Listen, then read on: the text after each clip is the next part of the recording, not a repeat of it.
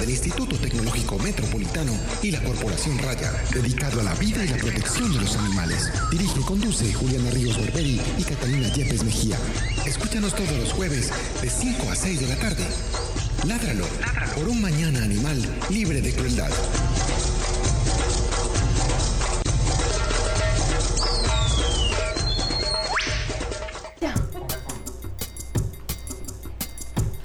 Muy buenas tardes para todos. Estamos en su programa La Ládralo, un programa de raya con el apoyo del Instituto Tecnológico Metropolitano dedicado a la vida y la protección de los animales. Mi nombre es Juliana Ríos Barberi, soy la directora de este programa y además soy estudiante de décimo semestre de Ingeniería Biomédica. Celebro con cautela. Una pequeña. Ay, eso no, no- yo no tengo. No leen. Es que no tengo, no tengo micro. Aló, aló. Hola, hola.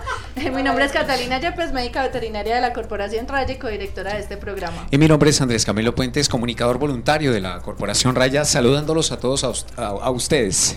A, a ustedes. Estamos aquí organizando un poquito unos cables y les vamos a rogar excusas si van a escuchar eh, algunos movimientos, porque estamos contentos que en este día tenemos un programa muy especial debido a que eh, la Corporación Raya está celebrando 14 años. Sonó Ahí, todo. ahí sí se contiende, ahí se aplaude. Ahí se aplaude todo el Ahí mundo, pero el resto de la Bien. temporada ni muy bien. ¿Qué, qué es esa trapeadera, por favor? Muy bien, los invitamos para que se comuniquen con nosotros en la ciudad de Medellín al 440-5135, 440-5135, para que nos dejen todas sus preguntas y por supuesto participen de este programa, el más entretenido de ITM Radio. Estoy hablando mucho para que ¿Cómo? podamos cuadrar un poquito todo el enredo que tenemos aquí en el interno. No, es que yo creo que estamos Sí. pues realmente enredados. Eh, mire, En lo que es eh, entrar eh, en punto a la hora. Eso te vas a es- sacar un ojo con el micrófono. Corriendo, pero corriendo. es que no ves que estos audífonos me quedan pequeños. Además que hay que tener en cuenta una cosa, les invitamos a todos a tener un poquito de solidaridad con nuestra directora, porque tiene un mico montado en la espalda. Hoy que- es Juliana alias Robocop. Exactamente, porque no le da, no le da, No le da, el no le da. movimiento completo No para mirarnos y regañarnos. No, mentiras. Pero lo que quiero decir es que eh, yo tomé la decisión, fui yo, me pueden culpar a mí, Tranquila. de que no se va a volver a hacer la transmisión en vivo por Facebook porque no se oye nada. Entonces, ¿para qué? Sí. sí, se han recibido comentarios de diferentes personas que naturalmente, pues, aunque nos ven y ven todas las cosas que estamos... Ven las caras que hacemos. Exactamente, todo lo que nos pasa aquí mientras hacemos las Sin transmisiones. embargo- no nos escuchan bien. Sin embargo, Sin quiero pues eh, eh, anunciarles o decirles a todos que vea, yo soy muy juiciosa, yo me caracterizo por ser muy juiciosa. El del celular lo apaga. El del celular lo apaga, por favor. Eh, y máximo pasado mañana está subido el video de este programa. Exacto. La cámara buena. Exacto, ahí estamos saludando a la eh, cámara. a buena. la cámara buena. Eh, lo hacemos con la cámara buena y lo subo a YouTube y ahí va a estar este programa subido para que usted sepa, no va a estar en directo porque pues Facebook tiene un atributo de sonido el pichurrio. Eh, o, o sea, traducción de pichurrio, es decir, maluco, distorsionado, sin claridad, full HD. Ay, ay, Dios, cómo estamos de técnicos, por Dios. Bueno, hoy tenemos dos invitados en nuestra cabina. Ah, bueno, ya dijimos que estábamos cumpliendo 14 años, Sí. entonces queremos... Pero otra vez, aplaudamos. Sí, ¡uh! 14 años son 14 años. Eso no se cumplen todos los 14 días. años, son 14 años que llevamos trabajando todos los santos días de nuestras vidas. 24, 31, Semanas Santas, fines de semana y todo. Pues sin, sin más remuneración que la satisfacción de la labor cumplida o como si ustedes que están oyendo no, es que ya no tiene retorno. Es que Juli estaba aquí así y con este. ¿Qué- qué- what? Pues pero es muy leve, es como... Ya, ya. Oiga, pero esto sí parece celebración de 14 años. Con esa música. También, no. Se te bajó la ceja, estás Ay no, con eso no se juega. No, no, cuidado, cuidado. Ojo que las palabras tienen Bueno, esa es la parte en la que ustedes se paran a bailar. Muchachos, ánimo, ánimo. Sí, ¡Uh! ah, No, si no hay transmisión en vivo. las niñas. Ya hay que empezar a, a pensar. 14 ya- años. no, ya hay que empezar a pensar 15. qué vamos a hacer de, De 15. 15. Nos vamos a vestir. ¿Cuáles van a ser los edecanes? ¿En qué lugar lo vamos a hacer? Que me haga el favor allá David se vaya listando para hacer una transmisión con la cabina móvil del ITM. ¿Es cierto que hay cabina móvil? Hay cabina móvil y si no la compran para hacerla. Ay, ay, ay. Hay todavía tiempo, por eso se hace Claro. anticipación. Como yo no trabajo aquí la Pope. No mentiras. Bueno, ah, Y no que guachavita. Ya, nomás. Entonces sí, eh, lo que quería decir es que pues la noticia de la semana es que estamos cumpliendo 14 años y han sido muchos años trabajando por eso que queremos Catalina y yo y que todos los voluntarios hacen posible de nuestras jornadas de esterilización en el país con las que no solo ayudamos a los animales que favorecemos o que se favorecen con los patrocinios que las personas dan, sino que además ayudamos a todas las comunidades que han sido abandonadas por el Estado en muchísimos otros sentidos, pero que nosotros a través de esa acción de esterilizar los perros y los gatos los ayudamos en muchísimos aspectos pues de sus vidas cotidianas. Entonces, pues muy contenta, ¿cierto, Cata? Empezamos cuando teníamos seis años, para que no vayan haciendo cálculos por ahí, no es que estemos... No, pero yo sí tenía ya ocho. yo Sí, ya sí, vos ocho, yo, yo seis. Ahí empezamos. Bueno, sí, ya han sido muchos, muchos años. El otro año vamos a cumplir 15, los vamos a invitar a todos a nuestros 15. Y no, muy contentos, pero eh, ahora sí, regresando al programa. eh, Sí. tenemos dos invitados el día de hoy. El, el invitado principal es Camilo Botero. Camilo es diseñador y además pues ilustra y es nuestro invitado de hoy, como les estaba diciendo, y nos va a contar todo ese proceso que, en el que él ha mezclado su profesión y su, y su talento, eh, eh, pues como en una causa específica o la ha enfocado en esa causa. Él nos va a contar más sobre eso. Hola Camilo, ¿cómo estás? Hola, muy bien. Muchas gracias por la invitación. Bueno, eh, Camilo, aquí tenemos unas preguntas de rigor. Ajá. Son unas preguntas muy sencillas. Tenés 30 segundos para pensar cada una. Y el reloj comienza. Tener tres ayudas. No, mentiras. ¿Cuáles son tus hobbies? ¿Qué te gusta hacer? Pues sabemos que te gusta caminar en el monte. Pues Sí. sé yo, yo sé, yo sé. Pero, pero ahorita el man nos va a contar. Pero, eh, pues como aparte de eso que enfocaste como tu trabajo, eh, ¿cuáles son tus hobbies? Sí, bueno, el principal, el, el que más me gusta de todo es viajar. En- y yo creo que por ahí fue que, que me encaminé con, por ejemplo, lo que hago ahorita, la fotografía y esto dedicado como al mundo de la naturaleza. Eh, de profesión, como decía, soy diseñador gráfico y pues también he intentado que, que mi profesión se vaya por ese mismo camino, ¿cierto? Entonces, eh, ahorita esa es como la idea de que el diseño y la fotografía, que es a lo que le estaba apostando más fuerte ahorita, eh, tengan como esa línea eh, que se va por lo, lo que me apasiona realmente, que es como la naturaleza, la fauna, la biodiversidad y también los viajes, obviamente. Bueno, ¿y cuál, es tu, cuál fue la última película que te viste? Esa es la película, esa, es la pregunta más difícil de este programa. 30 segundos. Mm, Armageddon. No. No, ahorita no recuerdo. pues. ¿Vio? No Yo sé. le, esa era la, la Tiempo, pregunta más tiempo, difícil. Ya el tiempo. Sí. Otra pregunta. La La corchadora, corchadora. pero Sí. realmente en un estudio que hemos realizado en esta cabina, en nuestro programa Ládralo, yo creo que por ahí el 88% de los invitados no sabe qué película fue la última que se vio. Eso sí, Sí. Jenny, la película fue la última que se vio. La Sí, última fue- película que se vio. Sí, en está bien, está bien. ¿Qué forma de decir? Bueno, y nuestro segundo invitado, preséntelo usted como compañera. Gracias, compañera. Nuestro segundo invitado es Juan Sebastián, un voluntario de la Corporación Raya, que ya viene hablando desde que empezó el programa sin haberlo presentado, pero ahí está. Se Pero va es que- sola. Pero es que ah, estaba prohibido. ¿En No, dónde no, estaba escrito nada. que no podía En el contrato, en el contrato. No había un protocolo, ¿cierto? No, para nada. Pero Para este sí no, para este sí no hay Mi protocolo. nombre es Juan Sebastián del Castillo, soy sotonista y voluntario de la, la Fundación Raya ya hace cuántos. Corporación. Corporación Raya hace cuánto, ya he estado en dos temporadas, en dos jornadas. Temporadas. Meses, Eh, dos meses, tres meses, ¿no? Tres mesecitos. Muy contento con la causa. Muy bien. Y como lo que decía Juli, eh, nada más satisfactorio que obviamente ayudar a los animalitos y brindarle un mejor bienestar, no solo al, al animal, sino también al, al propietario. Aquí estamos entonces para tratar algunos temas y Bienvenidos. Bienvenidos. Bueno, eh, Camilo, empecemos hablando de, pues, o sea, contanos cómo llegaste vos a hacer lo que estás haciendo, cuál es tu proyecto actual, de qué se trata, todo. ¿Qué es lo que hace?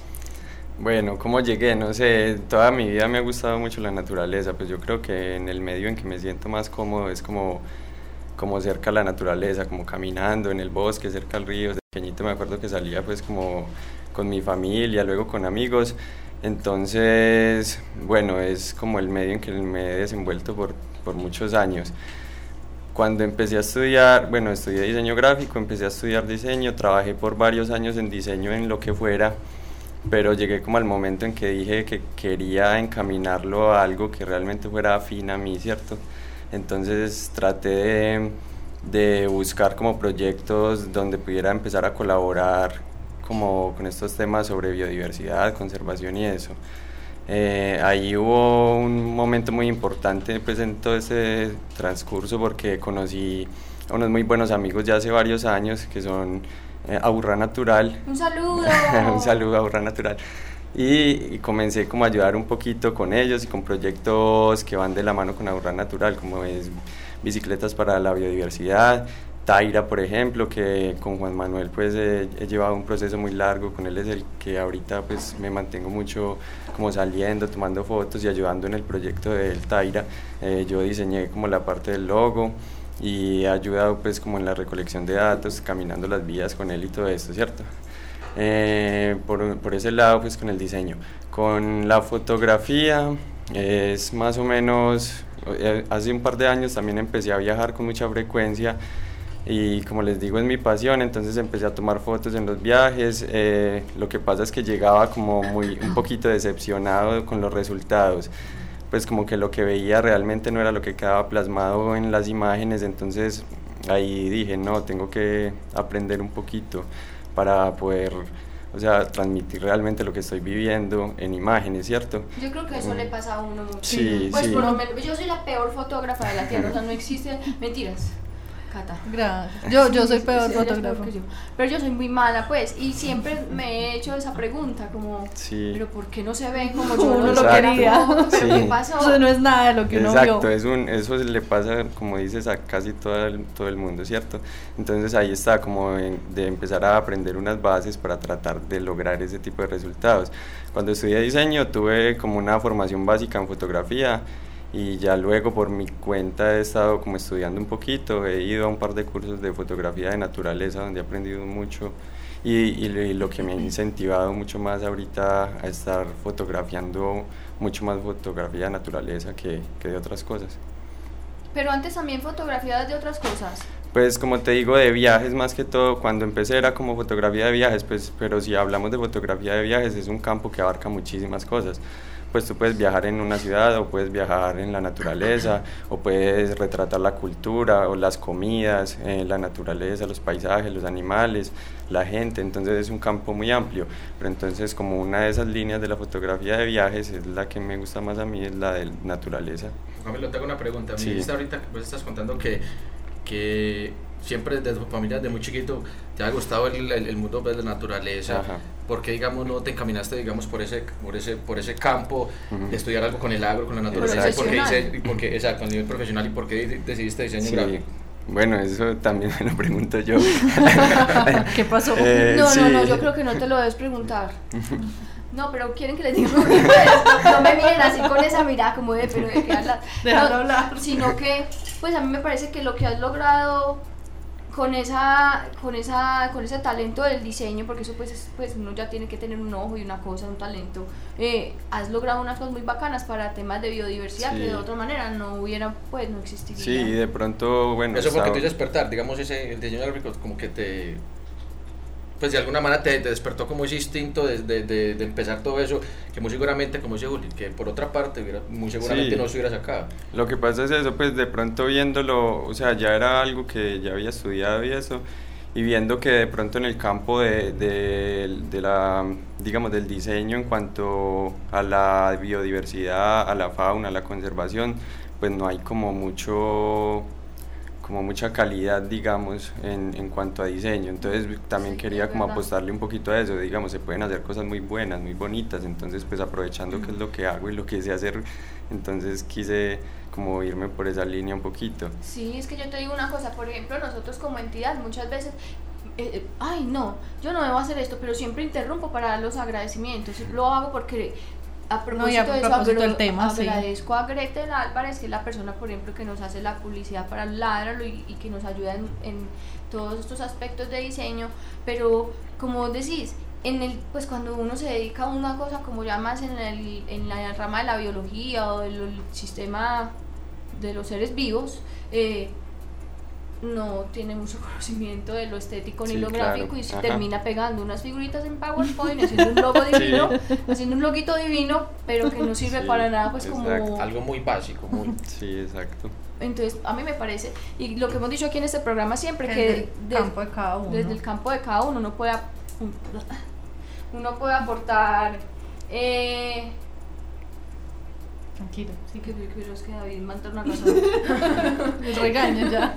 uno puede aportar desde sus conocimientos para una causa que sea o no, uno, esté o no relacionada con lo que uno está haciendo. Camila, entonces ahora estás dedicado a, pues, ¿qué haces en este momento? Bueno. ¿Cómo es tu proyecto?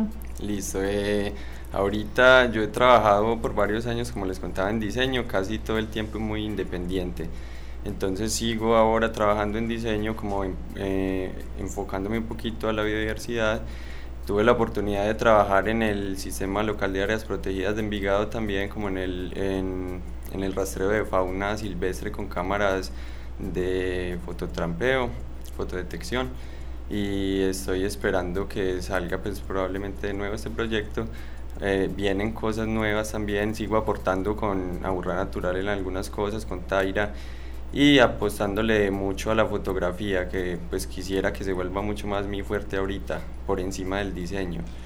Camilo, pero yo por ejemplo he oído hablar mucho de la bici errante. Exacto. Eh, contanos qué es la bici errante y, y cuáles son como cuáles son como tus planes con Sí. este proyecto que tenías o Bueno, tenés. Sí, lo que pasa es que todo ha sido, se me ha enredado un poquito, digamos, porque como les contaba, cuando empecé con la fotografía era un proyecto muy de viajes y pues la bicicleta siempre ha sido como mi- otra pasión también. Entonces me he dedicado como a viajar en bicicleta acá en el país y también aparte pues como con mochila por ahí. Entonces era, eh, era como la idea principal de hacer un proyecto de fotografía de viajes, de salir a viajar, de viajar muchísimo en bicicleta y de ir tomando fotos por ahí en bicicleta, ¿cierto? Con el tiempo me encaminé a mucho más en proyectos acá con biodiversidad, entonces han, han hecho que la bici errante quede un poquito más parada, aunque sigo viajando y tomando fotos, pero ahorita sigo, pues trato de enfocarme un poco más a la biodiversidad acá y eso, entonces ha hecho como que el proyecto de la bici errante esté ahí un poquito parado, aunque yo lo sigo manejando a la par, pues ahorita trato como de, de mantenerlo, había estado un poquito quieto, pero he empezado como a mover un poco de nuevo como en las redes, ahí las fotografías, tratando de como de juntar las dos cosas, como de, de lo que hago personalmente y lo que hago como el proyecto. Hombre, es un cambio bien interesante el que tienes a nivel de, de proyecto de vida. Dar ese salto de la fotografía a temas que tienen que ver con contenido académico, ¿qué es lo más difícil de manejar en fotografía que muchos diseñadores o fotógrafos a veces no tienen en cuenta? Que usted cree que sí lo estás manejando o que lo has aprendido durante este tiempo. Que usted cree que sí lo estás manejando. Bueno, tiene que, que partir del humilde pues para preguntar, que él sepa por dónde va. O tú o vos. O tú o vos, sí. O tú o usted. Como sea. Pues a ver, lo que pasa es que digamos desde la parte Espérame un segundito, es que te estoy haciendo reír para que se te quite el Qué mico. bueno. Qué Te pena. agradezco mucho. Qué pena, sigue. Pues digamos, desde la, lo que pasa es que desde la parte muy académica, digamos, o de investigativa, eh, se hace un trabajo a veces fotográfico como muy, muy digamos, de, de registrar solamente, ¿cierto? Entonces, digamos, a veces es muy importante como que no sé, la gente que observa aves, por ejemplo, se enfoca en, en tomar una foto del ave, sea como sea, y, pero para lograr un registro, para decir, vimos esta especie en este lugar y esto, entonces lo que pasa, lo que me pasa a mí es que como vengo como de un campo del diseño y de, que es algo muy estético, eh, me pasa que quiero que la fotografía no sea simplemente ese registro, ¿cierto? Que tenga un valor mucho más, más allá que no sea simplemente el ave ahí paradita, sino que refleje algo más, que cuente pues como una historia, como que el comportamiento del ave, lo que está haciendo en su territorio, mostrando su entorno, esas cosas. Entonces creo que eso es lo que a veces olvida mucha gente y lo que yo ahorita estoy tratando de, de reflejar un poco en lo que hago. ¿Qué es lo que diferencia tu trabajo y realmente va más, más enfocado hacia allá? ¿Se puede mencionar de pronto, eh, así como Abuelo de pájaro. Abuelo de ah, pájaro. No, no, ese es otro. Sí, abuelo de pájaro. Semico te tiene. Eh, abuelo de Ya pájaro. me convierte en gorila. Muy bien. Sí, no, ya. pero es que no es mico. No. No, Ah, no, es mico es una tortícolis. cosa que uno siente, es que un peso aquí, pero yo no Tortícolis. siento ningún peso. Yo siento una puñalada Apuñalada. a, ni- a nivel torácico. Torácico. Torácico. Una traqueotomía. Cervicotorácico. Una traqueotomía de espalda, claro, sí. Bueno, eh, lo que te iba a preguntar es, es, es eso. Mm, ¿Qué técnicas o de pronto qué elementos tienes en cuenta, aparte de lo que nos has mencionado, para realizar una fotografía con contenido en temas de registro de biodiversidad?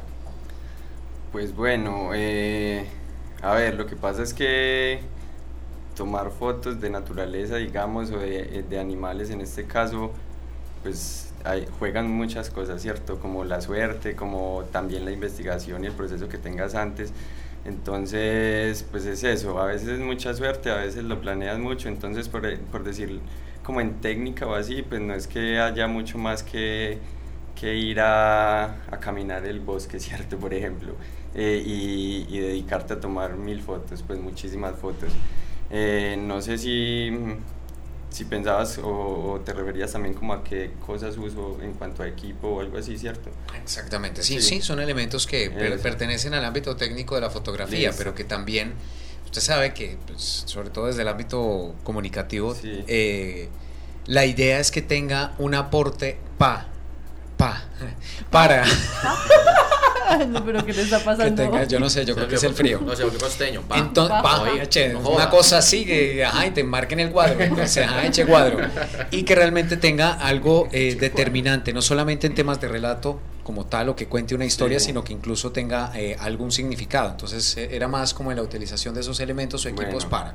Eso. Entonces, Para. eh, o sea, el equipo que, que uso normalmente, pues obviamente una cámara fotográfica y yo uso casi siempre solamente dos lentes. Uno que se llama un teleobjetivo, pues para los que no saben es un lente que te va a permitir eh, desde una distancia lejana estar bastante cerca de un sujeto y otro que se llama gran angular. O sea es que es más- como un acercamiento. Exacto, Un exacto, sí, como un zoom, exacto. Y el otro que hace lo contrario, que tiene un campo, un campo mucho más amplio como para paisajes y esas cosas. En cuanto a la utilización, pues el teleobjetivo lo uso generalmente pues para aves, animales, obviamente no es muy fácil acercarse a la fauna. Y, y el otro, el gran angular, como para paisajes y, y reflejar como el, el entorno y el hábitat de, en este caso, los animales. Ya sería como lo que dices con técnicas y esto, pues no, eh, son conceptos básicos de fotografía para reflejar ese tipo de historias. Digamos, pues si quieres re- eh, resaltar simplemente al sujeto del fondo, entonces pues ya usas como un- un- unos parámetros en las cámaras para que, para que ese fondo esté desenfocado o si quieres lo contrario para que el animal esté en su entorno también manejas como ese tipo de... Sí, claro. de eh, parámetros. Exacto. Eh, es difícil no alterar el comportamiento de los animales o usted trata de mantener una distancia. Sí, eso me parece súper importante. Es un tema que, que, pues, que me gusta mucho abordar también porque dentro del campo de la fotografía de naturaleza se ve de todo, ¿cierto? Como que hay gente que le importa nada, o sea, eh, alterar el entorno o, el comportamiento del animal para lograr una fotografía. A mí personalmente me gusta hacerlo lo menos invasivo posible, ¿cierto? Entre menos eh, se altere el comportamiento del animal me parece mucho mejor, ¿cierto? Entonces, pues ahí está como tener mucha cautela, mantener una distancia prudente. Pues, y, Y vos utilizas, digamos, equipos de camuflaje, ropa así para... No, O sea, a lo, Eh, estos canales internacionales sí, que hacen documentales. no, pues no me, me he visto como con colores muy neutros, pues, pero no, no uso así nada Pero especial porque en usted es un vestuario. muchacho muy serio y muy Sí, puesto. exacto. sí, sí, no salgo Pues, pues, sí, usted no es de, de brillantinas. Exacto, no. sí, pues Como evitar, esas- reggaetonero tomando fotos, pues. evitar como esos Pero- colores tan fuertes sí ayuda, claro, yo. como salir con ropa pues un poco más tenue, pero no, no salgo así como con algo especial, ¿no? Cam- Camilo, hablemos de los animales, entrémonos como ahora en los animales. Eh, cuando vos vas a, a tomar fotos, ¿vas con un animal pensado o lo que resulte? Y si ya lo pensaste, ¿haces como una investigación antes o cómo es el proceso para, para tomar esa fotografía o para obtener esa fotografía? Es lo que yo iba a preguntar Eh, también. ¿Qué exacto. características tiene que tener el lugar donde vas a tomar Sí. ¿Qué opciones, qué características, qué circunstancias hay que tener para Sí. viajes allá? Bueno, yo hago las dos cosas. O sea, salgo a ver qué veo y salgo también con un objetivo. Entonces, pues digamos, si tengo un objetivo claro, pues sí hay que hacer un proceso de investigación de cómo se comporta el animal, de cuál es su hábitat, de, de a qué horas es más probable verlo, en qué lugares, cómo, cómo se mueve, si, si se mueve en el suelo, si se mueve en los árboles, todo eso hay que tenerlo muy presente, ¿cierto? Dónde se alimenta, qué come, esas cosas. Hay que tenerlo muy presente para, para tener muchas más posibilidades de, de lograr algo, ¿cierto? Y también salgo como como así nomás a mirar qué pasa por ahí y a veces pasa que uno tiene mucha suerte y sin, y sin pensarlo puedes ver cosas muy bonitas, pues animales que no esperabas.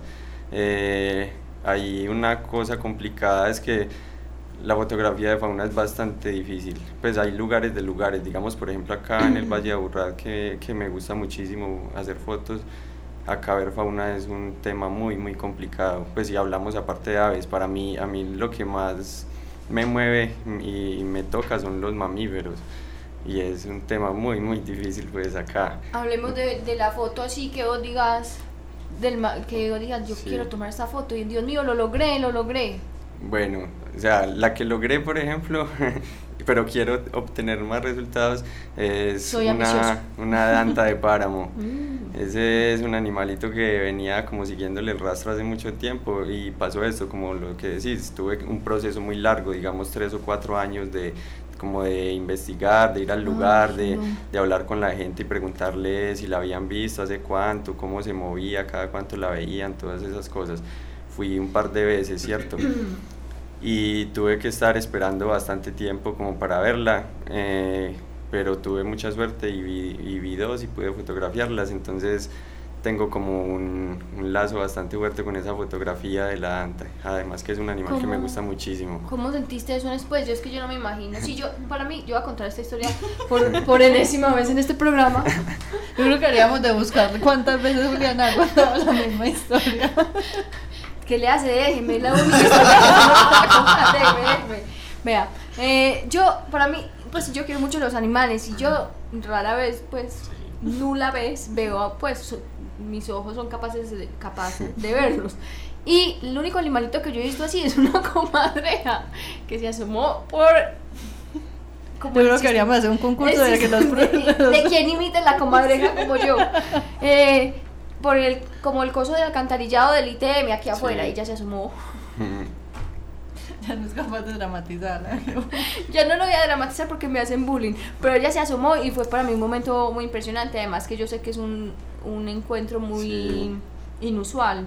Fue Claro. muy feliz, pero entonces, pues uno que siente como, ay, ese animal ahí y uno aquí. Y uno sin poder como respirar, Sí, claro, es, quietecito. es impresionante, pues, digamos, juegan muchas cosas a la hora del avistamiento y de lograr la fotografía, porque pasa eso, pues, estás muy emocionado, entonces empiezas a temblar el corazón muy rápido, entonces es muy, muy complicado, se te olvidan un montón de conceptos y cosas que querías aplicar, por ejemplo, empiezas a disparar temblando y pasan ese tipo de cosas, después te acuerdas como, uy, tenía que hacer esto, lo otro, no, pues por la emoción del momento a veces se pierden esas, Bueno, y por el esas contrario, fotografías. ya, eh, así cosas satisfactorias, pero por el contrario, ¿te has sentido en alguna eh, situación de peligro, de riesgo, ya sea con la misma naturaleza en sí, con el, pues en el ambiente o con algún animal que, no sé, esas, esas, esas situaciones como que le salen las manos, Sí. ¿te ha pasado algo así? Eh, no, nunca. Con los animales no, porque como, como les decía, pues trato de conservar como esa prudencia, ese respeto, entonces yo creo que ningún animal te va a atacar así porque sí, cierto, si tú sobrepasas un límite pueden pasar cosas, pero de resto no, O pues que te hayas perdido. Pero o sea, se, se refiere a arenas movedizas o el bosque encantado. Eso. pues pasa que que a veces sí, pie uno grande, anda- cualquier cosa así. andando a veces el bosque sí uno se puede perder un poquito, pero nunca en una situación tan extrema como de Igual vos sos demasiado precavido, llevas algún eso. tipo de GPS, alguna cosa así, No. o demasiado enfocado, estás... El, el migas de pan, ¿cierto? Esa es. No, yo no. Marcar los árboles con, con un aerosol. No, no, no para nada. Él no afecta a la naturaleza. Exacto. No, digamos cuando hice como el trabajo de rastreo de fauna sí usábamos como un GPS, pero pues tampoco estábamos tan tan lejos como para decir que se iba uno a perder por mucho tiempo, pues en ocasiones sí, sí pues nos tomaba algún rato Una salir del bosque, pues sí, es común, pero no nada, nada así como muy extremo, no. Bueno, ¿y cuál ha sido el- la captura más difícil? Pues digo captura de fotos. Más difícil que... Y ahorita cuando dice disparar, esa, esa disparar es el esa. obturador de la cámara. sí, Sí, Sí, sí, porque sí, hay que sí, aclarar a la claro. gente que disparar pues y Sí, claro. No la danta. La danta fue un proceso difícil porque duró bastante tiempo, es un animal que no es tan fácil de ver, pues es bastante complicado de ver, pero tengo como muchas fotos por hacer, como de animalitos que he visto y he quedado como con el sinsabor. Y de hecho son, son mucho más fáciles digamos que una danta, por ejemplo quisiera fotografiar una chucha, chuchas ve todo el mundo todo el Yo tiempo no, en yo la no, ciudad yo no. y yo tengo- llamamos una zarigüeya. Sí, exacto. Entonces pasa eso, por ejemplo, son demasiado comunes, en la ciudad todo el mundo las ve todo el tiempo, pero no he podido, pues yo las he visto un par de veces, pero no. con la Y foto sobre, nada. sobre las zarigüeyas y las Sí. chuchas hay muchos mitos que son, muy, son, son mentiras, que son, Sí. son animales asquerosos, son animales que casi se alimentan de frutas. Sí, Entonces la gente tiene miedo y que las cogen a, a piedra, Sí. antes le están haciendo un bien a, la, al entorno. Eh, yo los invito para que escuchen nuestro programa Ladra, lo de la temporada yo no sé qué, la pueden buscar en nuestra página. Me parece que es la 2 o la 3. La 2. La 2, usted esa la sabe de memoria La todos. de... Claro, porque después de editar todos los programas, esa fue la 2 y fue de los últimos programas de la... Si no estoy mal, fue el último programa de la segunda temporada. Francisco. Cuando hicimos eh, que ellos tenían la página de chuchas, marihuellas y marsupiales. Marihuellas. ¿Se acuerdan? ¿Ya se acordaron del grupo? Marihuellas. Chuchas, zarigüeyas y marsupiales. ¿Ya se acordaron del blooper? Los que están ahí, se acuerdan de Bueno, sí, el que oigan ese programa. De hecho, los invito a que oigan varios programas que hemos tenido temas muy interesantes como el de las zarigüeyas, donde nos contaba una persona que se ha dedicado pues como a su rehabilitación y protección. eh, nos contaba lo, lo- lo básico sobre ella, que siento tan básico, es súper impresionante y su- pues como muy... Ayúdenme. No sé qué quieres decir. Es como, en fin. Continuando con el tema. Ese programa al que hace referencia, que fue uno independiente, se fue de la cuarta temporada. Se hicieron dos programas, se han hecho dos programas sobre la zarigüeya. Bueno, Muy bien. eh, yo quiero saber qué animal te falta, o sea, que lo tenés así, es súper enfocado, pero no, no has podido. no, muchísimos, muchísimos, pues tengo una lista muy larga, de hecho, pues algunos por ver, ah bueno, y hago la aclaración, es que, que hay un campo infinito en ver un animal y poderlo fotografiar, o al menos lograr una fotografía buena, ¿cierto? Porque he tenido la oportunidad de ver algunos animales a los que no les, he podido, no les he podido tomar una fotografía, ¿cierto? Eh, tengo entonces en la lista como algunos por ver, algunos por tratar la foto porque no lo he podido hacer. Ujú. Las fotos que tengo hasta ahorita no, no me... No lo no me- satisface. exacto. Y como, no sé, si me sueño una foto, o sea, ahorita estoy muy enfocado como en la fauna de acá, me llama muchísimo la atención y estoy muy comprometido y como involucrado con la fauna que tenemos acá cerquita, pu- pues es algo que me cautiva muchísimo, saber que acá tan cerca de la ciudad tenemos especies tan tan increíbles como pumas, por ejemplo. Entonces, si me sueño, digamos, una foto estando aquí cerquita, creo que sería un puma del Valle de Aburrá. Para muchos de nuestros oyentes, eh, el hecho de tomar una fotografía eh, de un animal o incluso de la misma biodiversidad en temas de fauna, flora, eh, pueden considerar que es muy fácil o que es muy rápido o que no implica muchos recursos.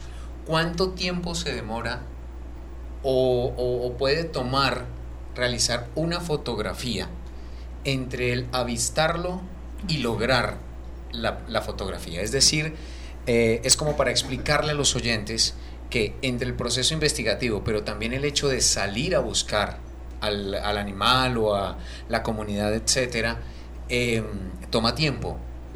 Y ahí iría otra pregunta, pero esa se la hago en un momento. Eh, sí, eh, a ver, es que es súper complejo, eso también de- depende de cada especie, digamos, si tú vas a buscar tal vez un- una especie de un ave acá, eh, puede que te tarde tiempo, pero no va a ser nunca igual que ir a buscar, por ejemplo, un mamífero, ¿cierto? Porque son mucho más difíciles de ver, casi todos acá tienen hábitos nocturnos. Entonces, digamos, para mí, ¿cuánto tiempo medirlo así no sería tan fácil? Puede que, que tú te vayas un mes a buscar un tigrillo y lo veas, a- o puedes estar dos años y no lo veas. Es muy, muy relativo, ¿cierto? Y también está como el esfuerzo que hagas. Por ejemplo, yo salgo de manera independiente en mis tiempos libres sin ningún tipo de financiamiento. En- Eso. entonces, ahí va la cosa. Si a ti te pagan por estar en campo un mes seguido, es probable que obtengas más resultados a salir un domingo en la mañana nomás, ¿cierto? Claro. Es eso. Eso es, es, es para hacer esa claridad y sobre todo para hacer un llamado de atención a un tema que sigue siendo recurrente en temas de investigación de biodiversidad y es que se necesita inversión para realizar este tipo de ejercicios porque es que son desplazamientos en donde incluso necesitan determinado material, por Claro. ejemplo, ¿no? Porque pues uno cuando ha visto, por ejemplo, estos documentales de estos canales con el planetica o con el cuadrito amarillo, ¿cierto? Usted se da cuenta que la, la primera anécdota que ellos cuentan es todo lo que les dar el material de viaje que tienen que tener. Eh, la capacidad de supervivencia para estar en estos lugares. Ahí va la otra pregunta. No es lo mismo fotografiar en la ciudad que irse al campo, pero en el campo tampoco es lo mismo un campo pues promedio, digamos, eh, que tiene granjas, etcétera, etcétera, con K, Etcétera. con K, etcétera, a irse a una zona selvática, tundra o un desierto. ¿Alguna vez ha hecho usted este tipo de prácticas complejas o le gustaría hacerlas? Sí, claro, me gustaría mucho hacerlas. en dónde? He tenido, yo he tenido la oportunidad como en cuanto a los viajes, en estar en un montón de, de ambientes distintos acá, ¿cierto? El, mi favorito eh, sigue siendo siempre la montaña, como los bosques andinos y los páramos. Y es lo que dices, pues en cada uno de estos ambientes necesitas diferente tipo de, como de material, por ejemplo, y pues sí, para estar ahí como en, en buenas condiciones, ¿cierto? Sí, es que no falta el oyente pelado que dice, ay, me voy a mochilear a tomar fotos y, y se van y resultan perdidos. Después tienen que mandar al 1, 2, 3 con toda el- la gestión, ¿cierto? Esto es para que tengan en cuenta qué material o qué tipo de seguridad Herramienta. llevas junto con la herramienta exactamente a estos desplazamientos tan complejos. Eh, pues yo la verdad trato de ir con lo más básico posible Liviano, siempre. liviano, sí, Andrés, es muy eso es eso es algo bastante importante porque digamos a la hora de carga el equipo fotografi- fotográfico a veces pesa bastante. Entonces, cuando tienes que caminar el bosque por horas cargando un bolso gigante y esas cosas se hace agotador, a veces hasta aburrido, ¿cierto? Y tenés Y- nociones básicas de, de algún tipo de supervivencia. En caso extremo que uno no falte. Como ese señor de Discovery que se come los animales Very tan querido que sale y los, los espanta y se No. los come para que los muestren en televisión. No, no, pues de hecho yo creo que uno no, o sea, normalmente es que uno tiene esa idea de que el explorador está súper lejos, por allá metido, pero si, si tú estás como en un proyecto investigativo, o sea, vas a tener, digamos, si, si es zonas muy remotas, vas a tener un GPS, por ejemplo, entonces, pues no sé, no creo que, que sea el caso tan extremo de uno estar tan, tan lejos, ya sería pues en otros ambientes, digamos. Pero te gustaría hacerlo. Sí, claro, acá me llama, aparte pues de la montaña, me gusta mucho la selva, aunque, aunque me da bastante duro pues el clima y los mosquitos y todo esto, ¿cierto? Pero me gusta mucho también, entonces sí, claro, me gustaría hacerlo, tener la oportunidad de trabajar en proyectos así. Camilo, ¿qué haces con esas fotos? O sea, esas fotos se han vendido, con eso ayudas a financiar viajes siguientes. Eh, bueno, ahorita lo que hago es como trato de moverlas un poquito como en redes sociales, ¿cierto? Pero también he aportado como a publicaciones, como en libros, como en, en- en artículos de periódicos, por ejemplo, artículos en revistas, y he puesto un par de fotos a concursar también, con pues algún buen resultado por ahora, ¿cierto? Eh, pues como no soy fotógrafo profesional y ahorita estoy tratando de darle fuerte a eso para que se, que se vaya como por un camino que, al, que a la final pueda ser como retribuido económicamente, pues por, por ahora no, o sea, no he hecho como un trabajo donde venda mis fotos y eso, ¿cierto? También lo he hecho como de una manera muy desinteresada, pues como por la pasión y por el gusto a estar en el bosque, a ver los animales y esto. Entonces no he tenido así como una retribución económica por la fotografía hasta ahora. lo, lo más a lo que ha llegado las fotos es como en lo de los concursos, un par de concursos por ahí han tenido buenos resultados. ¿Y qué se sigue? Pues, ¿qué tenés en mente? ¿Cuáles son tus objetivos? Sí, pues me gustaría seguirle apostando mucho a la fotografía. Como les decía, me apasiona mucho la fotografía de acá, digo, la, la fauna de acá del Valle de Aburrá. Entonces me gustaría hacer proyectos acá, enfocarme como, digamos, a una especie en concreto y tratar de hacer un proyecto fotográfico sobre esa especie, por ejemplo. Eh, y seguir viajando y haciendo fotos de todo lo que se pueda, sí. Camilo, cuando vos tomas esas fotos de animales, aparte de tener una evidencia fotográfica de la existencia de ese ser, ¿qué más buscas vos con esa foto? Que cuando la gente la vea, que, que pues en términos de protección y de conservación, ¿qué buscas vos con esas fotos? Sí, yo creo que, el- que es un elemento muy, muy importante como a la hora de proteger lo que tenemos, ¿cierto? Pues para mí es muy importante saber qué hay y mostrarlo, porque entonces, o sea, si desconocemos lo que tenemos, no lo podemos proteger primero que todo. Entonces, ¿qué busco? Primero reflejar como mostrar pues el, el animal, por ejemplo, y lo que les decía más más temprano como tratar de reflejar algunas características de él, ¿cierto? Me gustaría como mostrarlo en su entorno, dónde vive y es porque hace referencia a que aparte del animal también debemos conservar ese entorno donde él se encuentra, que es su hábitat y su casa, ¿cierto?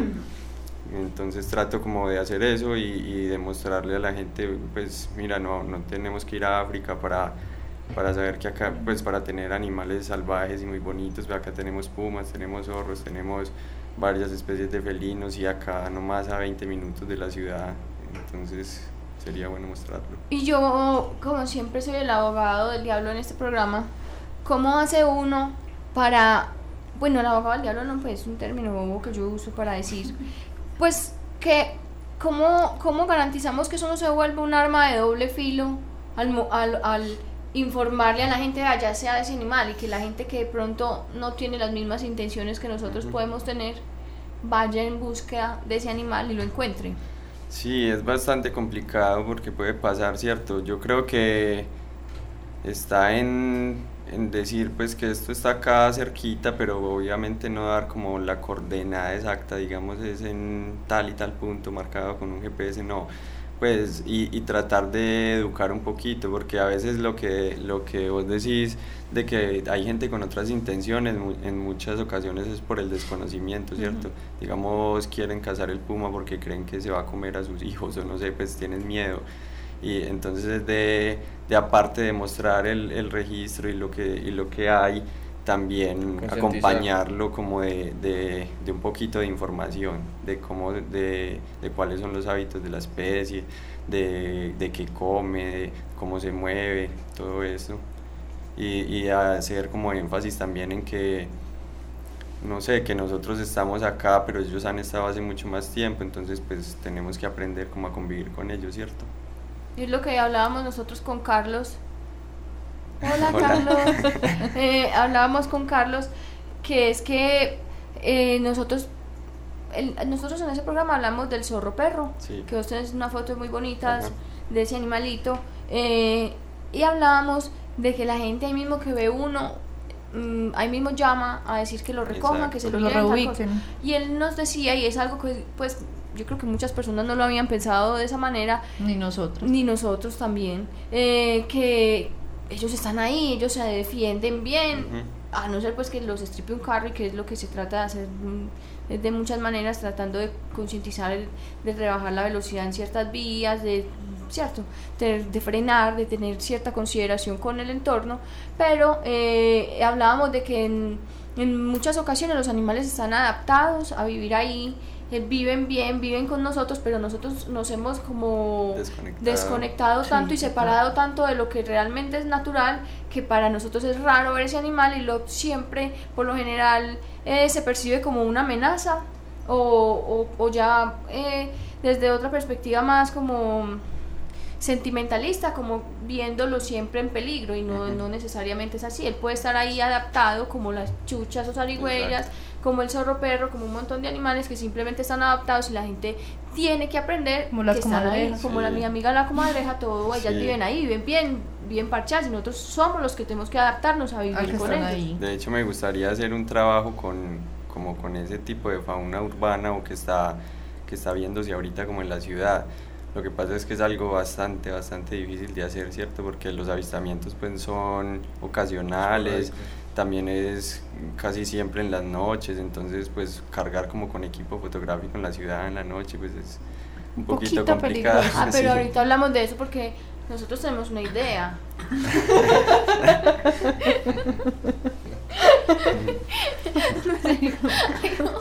La prueba mejorando, pero por lo menos puedo cortar ese ojo. Pero por lo menos puedo matar el Sí. ojo derecho. No, pero nosotros sí tenemos un plan. Yo se lo había comentado a Juan Manuel, pero hemos tenido tantas ocupaciones que no lo hemos podido llevar a cabo, pero tiene mucho que ver con eso, con la fauna urbana, con los animales que nosotros podemos ver en la cotidianidad ahí y que están bien y que, y que uno simplemente los ve, los admira Sí. y ya nomás. Sí, a mí me toca mucho eso ahorita.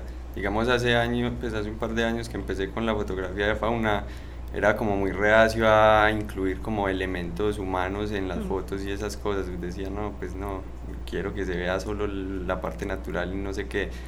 Pero empecé como a ver como todo ese movimiento que está pasando ahorita con los zorros, las chuchas y las comadrejas acá.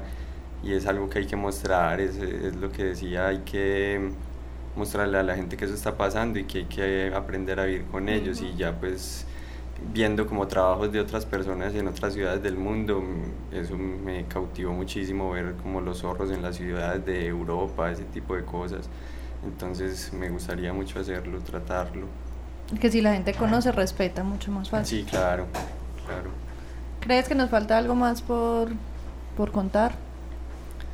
No, ¿Alguna invitación que usted quiera hacer, que quiera mencionar a los oyentes o a aquellas personas Ay, no, que se quieran Camilo, interesar por la menciónenos las fotografía? redes, por favor. Las ¿dónde redes de pueden, contacto. pueden encontrar las personas?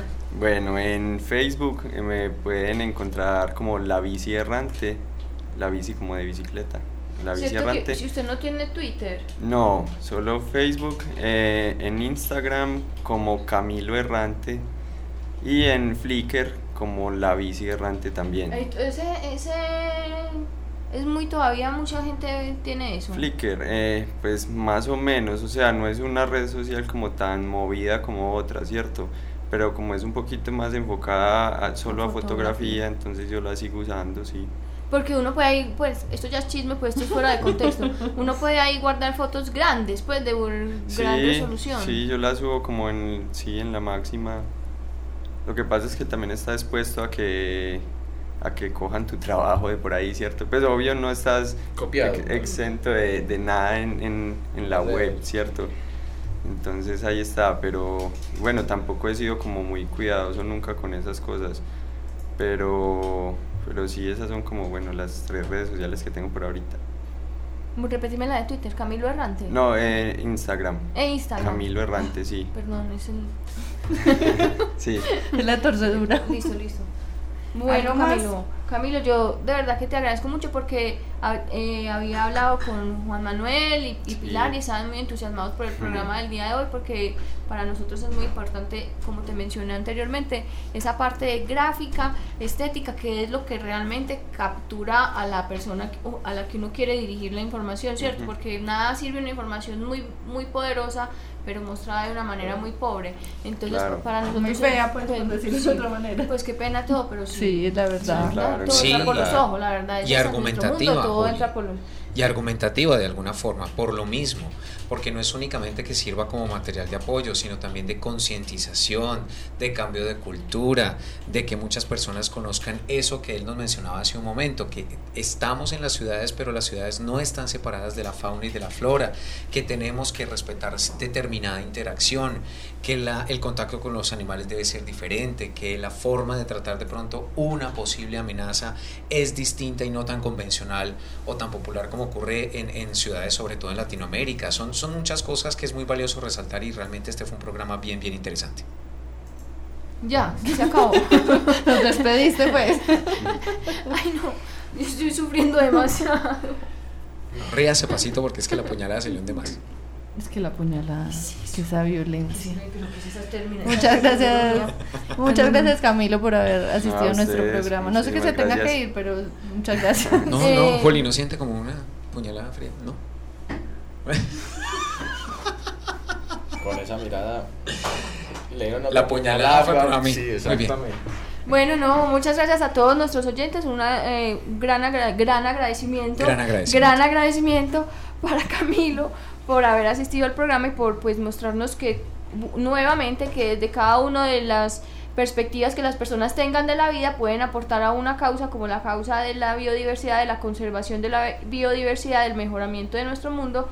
Y de nuevo pues un llamado para las personas para que entiendan que no es función del Estado, no es función del otro, es función de cada uno realizar un cambio en su vida, realizar un cambio y aportar al mundo para cambiarlo y para finalmente mejorarlo y dejar el mundo mejor de lo que lo encontramos, porque al paso que vamos, Vamos de mal en peor. vamos de Vamos mal de en mal en peor. peor. El Estado somos todos. Hablando de, de eso, hay un evento eh, el próximo sábado. Agenda de la semana. Esta es la parte en la que entra la cortinilla. Eventos, campañas, jornadas de vacunación, esterilizaciones, encuentros, conferencias. Todo en la agenda de la semana en Ládralo. Exactamente. Porque usted ya estaba despidiendo, entonces yo no veía la carrera antes de que bueno, usted se no, fuera. yo le dije que me tenía que recordar. Por eso, por eso, ya estoy diciendo, el 29 de abril hay una siembratón en el área metropolitana, hay diferentes puntos donde se va a estar la gente sembrando árboles, eh, son cinco puntos diferentes, no los tengo acá porque no nos los mandaron los puntos, pero ustedes pueden encontrar información en Facebook y en Twitter como siembratón y en Instagram como siembratón-met. No hay más información. No, bueno, también fue no, hashtag siembratón. Hashtag, hash- me quedé sin audio. Aquí, Hashtag. aquí. Hash, hash, Hashtag. hasblas, sí. como dice Hasblas. Eh, reinatón, reinatón. Claro, confunda a los oyentes. Hashtag Siembratón, siembratón, siembratón, hashtag para que siembratón. vayan y siembren arbolitos el próximo sábado. Siembra todo. Eh, sí, eso también es en. No, pero podría Eh, ser. ¿Dónde? En ciclo 7. Sí, Hashtag ciclo de la 7. semana. Bien, sí. Muchas gracias a todos por escucharnos. Eh, el próximo jueves estaremos aquí de nuevo con otro tema de interés y muchas Juli, gracias a nuestros invitados. Sí, ¿Te gustaría, no sé, saludar, hacer los agradecimientos a todos los que hacen posible este Sí, por supuesto. Eh, a Pilar Sepúlveda por la realización Pili, gracias. A Gretel Álvarez, a José Julián Villa y Carlos Pérez por la música de fondo, al ITM por eh, el espacio, Andrés Camilo Puentes por recortar los programas. Ahí vamos, con calmita, pero ahí vamos. Con los matada de bloopers. ojo. Los bloopers, por los bloopers también. y por todo. Y bueno, muchas gracias a ustedes por los escucharnos cada jueves y a los a todos, voluntarios. gracias todos, por bueno. estos 14 años. De verdad que yo quiero felicitarlas otra vez porque es un trabajo de sol a sol, 7 días a la semana, 365 días del año, a veces 66 con bisiesto. Por lo tanto, realmente es de reconocer que ustedes han tenido un trabajo constante y que seguramente serán muchísimos años más porque esto de la protección animal no termina. Continúa. Pero yo sí espero que termine. Es que la idea La es idea que es esa. ojalá terminara. Sí, o sea, Pero esto usted no puede sabe seguir cómo es la humanidad. perpetuamente para siempre. O sea, esto no puede seguir así cagado y con el agua lejos. Y me, Es- y me disculpa la expresión. Por favor, si estás acompañado de un adulto responsable, ya que Estamos en horario familiar. No, pero Es un, es un que sepan la verdad. No, no, que sepan la verdad Que desde chiquitos. Es que esto cosas, no, es uno no puede crecer engañado pretendiendo que el mundo está muy bien cuando el mundo está demasiado mal. Uno no puede, Y por culpa y del uno- ser humano. Y uno no le puede enseñar al hijo que todo está muy bien y que venga, tenga su iPhone y su teléfono y todo se acabó y se solucionó. No. Si le duele que el niño escuche eso. Si le duele- Ay, Dios mío. No, mentira, mentira, ya. Eh, Muchas gracias, vamos a hablar. Chao, Chao. gracias. Chao a todos, chao, hasta chao. luego. Ládralo, un programa del Instituto Tecnológico Metropolitano y la Corporación Raya, dedicado a la vida y la protección de los animales. Dirige y conduce Juliana Ríos Berberi y Catalina Yepes Mejía. Escúchanos todos los jueves de 5 a 6 de la tarde. Ládralo, por un mañana animal libre de crueldad.